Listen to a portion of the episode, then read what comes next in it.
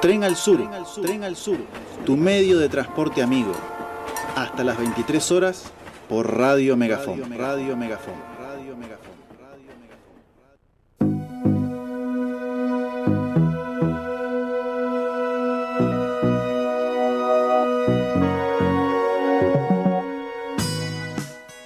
Bien, seguimos, segundo bloque, 21 minutos pasaron de las 21 horas, este 5 de mayo, frío, frío, frío.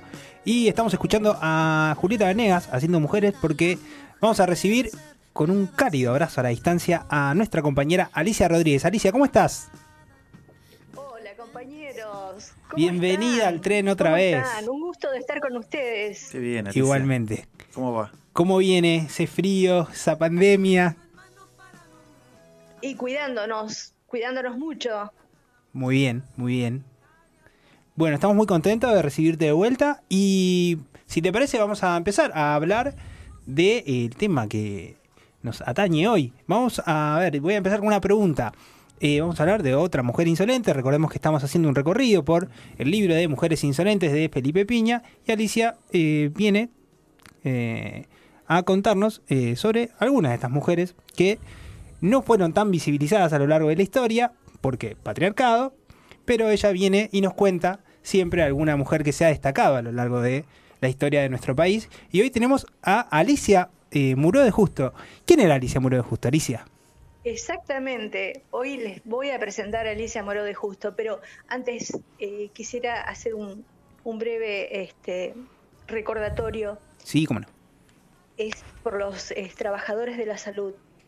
Mi respeto, mi apoyo y solidaridad a estos compañeros que están en lucha por justicia, por equidad, por un salario digno, por una mejor calidad de vida, en fin, para simplemente vivir bien, ser felices y vivir en paz. O eso sería mucho pedir, ¿no? Parece que sí, parece que sí, lamentablemente, pero obviamente que aquí desde eh, Radio Megafón y desde Tren al Sur acompañamos la lucha de los trabajadores que están reclamando un salario eh, digno, acorde a, a los índices inflacionarios de- del último año, de hablar.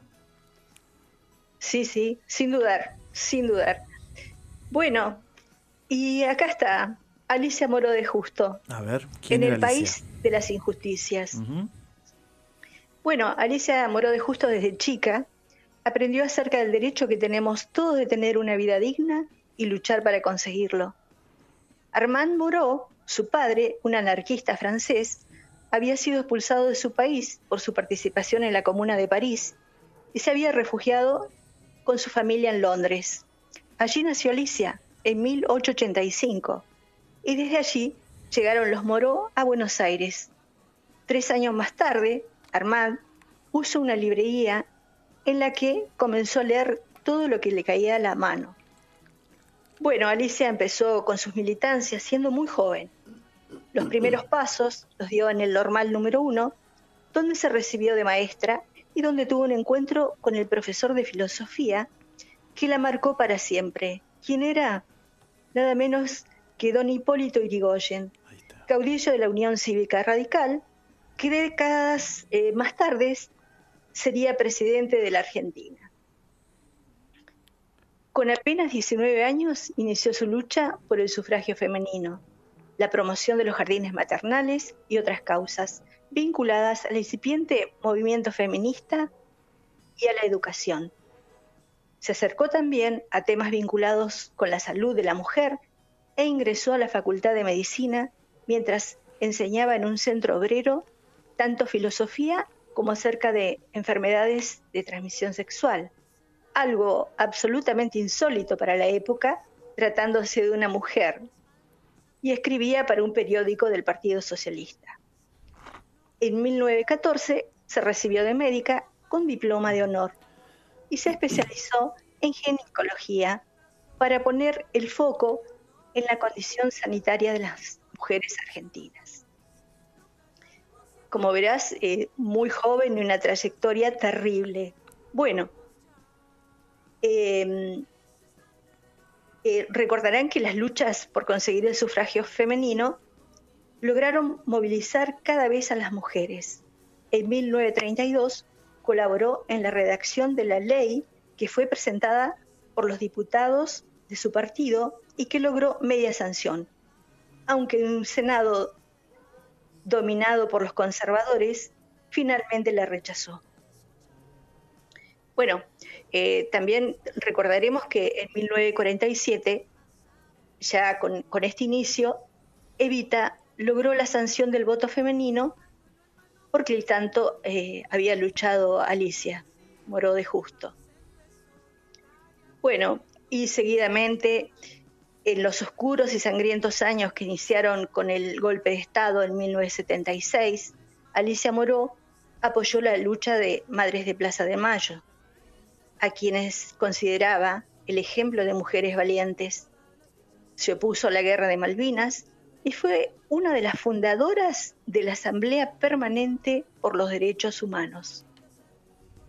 Con la llegada de la democracia llegaron también los reconocimientos y en 1984 fue elegida la Mujer del Año y la Universidad de Buenos Aires le entregó un premio como médica del siglo.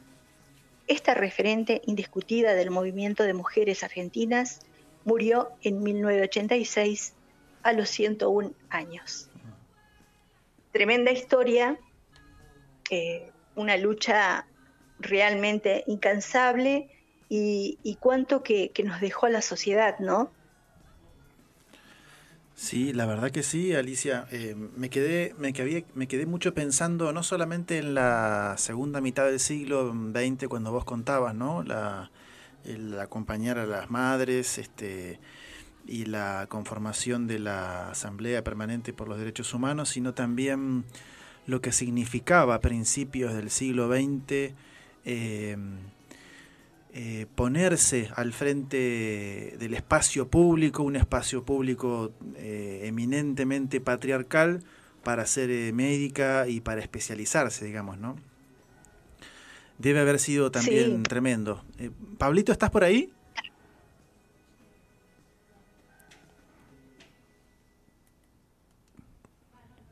Pablito.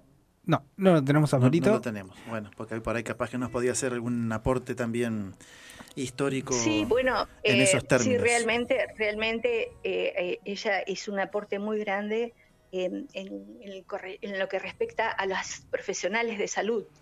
Y bueno, justamente eh, les quería traer una, una gran noticia, realmente diría una primicia, que no sé por qué los medios de comunicación no, no le han tomado tanto interés, ¿no? Hay tantas cosas importantes que deberían decir y no las dicen. Bueno, y yo les voy a comentar a mi querida audiencia y a, ustedes, mis queridos compañeros. A ver. Bueno, resulta que por primera vez en Argentina, un equipo integrado por mujeres, por mujeres de, la salud profesionales, realizó un trasplante en Florencia Varela, en, sí, Florencio Varela, y que fue el 16, el 16 de marzo, a un hombre de 47 años. ¿Qué pasó?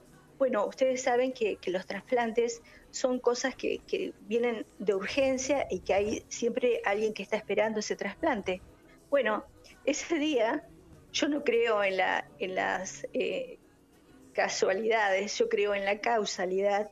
Ese día estaba todo este, el grupo que estaba conformado por mujeres, todas profesionales. Y bueno, ¿qué pasó? Tuvieron que intervenir y fue un éxito, un éxito ese trasplante. O sea, recuerden bien que fue el 17 de marzo y en pandemia a un hombre de 47 años oriundo de Avellaneda, el paciente fue dado de alta y se encuentra en muy buenas condiciones. El equipo quirúrgico estuvo encabezado por la doctora Magalí Chandi Beltrame, una médica cirujana que trabaja en el hospital desde hace tres años es médica del equipo del doctor Juan Francisco Matera, quien la formó profesionalmente primero en el Hospital Italiano y luego en el Cruce, el Hospital de Florencio Varela. Bueno, eh, todas coinciden, todas las chicas que, trabajaron en, esta, este gran trasplante exitoso, que eh, tuvieron que padecer mucho, mucho, mucho, porque incluso sus compañeros o profesores las desalentaban, diciéndole que era un trabajo muy riesgoso, que, que no iban a tener este, un, lugar para hacer este, estas cirugías, que mejor eligieran otra cosa, algo más de una, para una mujer, ¿no? Algo más delicado. Mm. Realmente eh, me causa gracia, pero eh, hay que sufrir mucho muchas veces, ¿no? Y, pelearla para, para, tener un lugar, que justamente hablabas vos de, este patriarcado que, que, es tan difícil este, evadir, ¿no? Sí, y fueron y fueron esas son, fueron pocas mujeres las que pudieron tener esa visibilidad pública y esa militancia, ¿no? social, política, pedagógica, científica también, ¿no? Eh, y que también de alguna manera ese reconocimiento que haces vos tiene que ver con, con, con la historia misma también de nuestra Argentina, de nuestra Latinoamérica, y que hace que también hoy día eh, muchas eh, mujeres, millones de mujeres tengan otra, otra cantidad enorme de derechos que antes no se tenían. Vos citaste el voto femenino, ¿no? el voto eh, que había impulsado Evita, pero que también venía de, militancias con, un arrastre político muy fuerte a principios del siglo XX. Eh, con lo cual, esto también nos gusta mucho hacerlo en Tren al Sur, ¿no? Ver que em, las historias que contamos, los relatos que contamos, ya sean de un modo más personal, más eh, biográfico como el que haces vos, Alicia, eh, tienen que ver también con una trama cultural, histórica, política, social y, por qué no, también eh, pedagógica, para poder eh, llegar a, momentos en donde decimos hay una ampliación de derechos, ¿no? Cada vez más mujeres en un patriarcado que sigue asesinando mujeres, sigue mm, generando femicidios, lamentablemente Así todo, eh, los feminismos este, y las luchas de, de, las colectivas de mujeres se siguen abriendo paso a pesar de todo, así que te agradecemos por volvernos a contar eh, historias como estas este, a lo largo de la historia de, del siglo XX, del siglo XXI y también de otros siglos, y que no es más que la historia de, de nuestra América. Así que te mandamos un abrazo muy grande, Alicia. Eh, vamos a seguir también con otras entrevistas que tenemos, así que para la próxima nos contás eh, más historias de mujeres insolentes, ¿te parece? Genial, genial. Un abrazo para todos y bueno, un placer de estar con ustedes. Hasta la próxima. Hasta la próxima. Un abrazo grande, Alicia. Muy bien, ahí pasó entonces Alicia Rodríguez contándonos la historia de Alicia Muró, de justo una feminista en a fines del siglo XIX, principios del siglo XX, que yo honestamente desconocía bastante y la verdad que es maravillosa la tarea de Alicia que todas las semanas o de vez en cuando cuando eh, podemos hacernos los espacios eh, nos propone estas hermosas historias de mujeres insolentes. En este caso Alicia murió de justo como comentaba maestra eh, lectora muy instruida médica y feminista y antes de pasar eh, al, próximo mm, al próximo bloque quería recién me envía una compañera también eh, periodista del diario de un diario regional eh, me envía em, que pudiéramos hacer el aguante comunicando esto que van a hacer mañana. Lo vamos a lo vamos a leer. Jueves 6 de mayo, la Federación Argentina de Trabajadores de Prensa, Trabajadoras y Trabajadores de Prensa, junto con la participación y acompañamiento de sindicatos de más de 14 provincias, van a llevar adelante un paro de 24 horas el día de mañana. Medidas de fuerza en reclamo de una recomposición salarial urgente. Las y los trabajadores de prensa eh, escrita, encuadrados en el convenio 541 del año 2008, que abarca gran parte de los diarios de las provincias, venimos sosteniendo desde marzo reuniones por la paritaria con la Cámara Empresaria Adira. Durante todo este tiempo los representantes de las empresas mantuvieron propuestas miserables que mantienen y agravan la pérdida de poder adquisitivo para las y los trabajadores, a pesar de que fuimos considerados esenciales durante desde el primer día de la pandemia y sostuvimos nuestras tareas, muchas veces en la primera línea y con una gran exposición para garantizar el derecho a la comunicación y a la información. Ante la intransigencia empresaria en realizar en estos meses una oferta salarial superadora y en reconocer otros reclamos urgentes como el adicional por zona desfavorable en Neuquén, Río Negro y La Pampa, un ítem que cobra todo el resto de los gremios en estas provincias, la Federación Argentina de Trabajadores de Prensa y sindicatos de prensa de todo el país vamos a llevar adelante un paro por 24 horas. En el Diario Popular, el Diario de La Plata, el Diario La Mañana de Neuquén, el Cordillerano de Bariloche, el Diario Río Negro, La Arena, La Reforma y el Diario de La Pampa y Noticias de la Costa de Viedma, entre otros diarios de todo el país, las y los trabajadores cumplirán con un cese total de tareas por 24 horas. Eh, la secretaria general de FATPREN, de la Federación Argentina de Trabajadores de Prensa, acompañará las actividades en la puerta del Diario Popular a las 11 y en el diario El Día a las 14. El plan de lucha de las y los trabajadores de prensa se viene profundizando con un importante acompañamiento porque estamos planteando reclamos que no pueden seguir demorándose. De seguir con una actitud intransigente eh, frente a este reclamo salarial y por la zona patagónica, cuando decimos zona patagónica están reclamando el 40%, el 40% sobre los salarios básicos, que es bastante eh, en, el, en la composición de ese salario. ¿no? Vamos a seguir intensificando las medidas en defensa de nuestros derechos.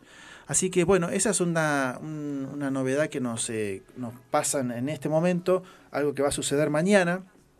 Eh, no es muy común encontrar paros de trabajadores y trabajadoras de prensa de medios regionales tan importantes, ¿no? Donde van a hacer un cese de tareas durante 24 horas, con lo cual eh, se va a notar este, en los medios regionales eh, esa, esa medida. Principalmente aquí va a ser por el diario La Mañana Neuquén y el diario Río Negro, así que van a estar con esa medida de fuerza y acompañamos a los compañeros, pero la mayoría son también compañeras las que están trabajando y exigiendo por estos reclamos. Así que bueno, seguimos en la misma línea y la misma lucha. Ahora sí, nos vamos a la música. Nos vamos a la música y seguimos con más Tren al Sur.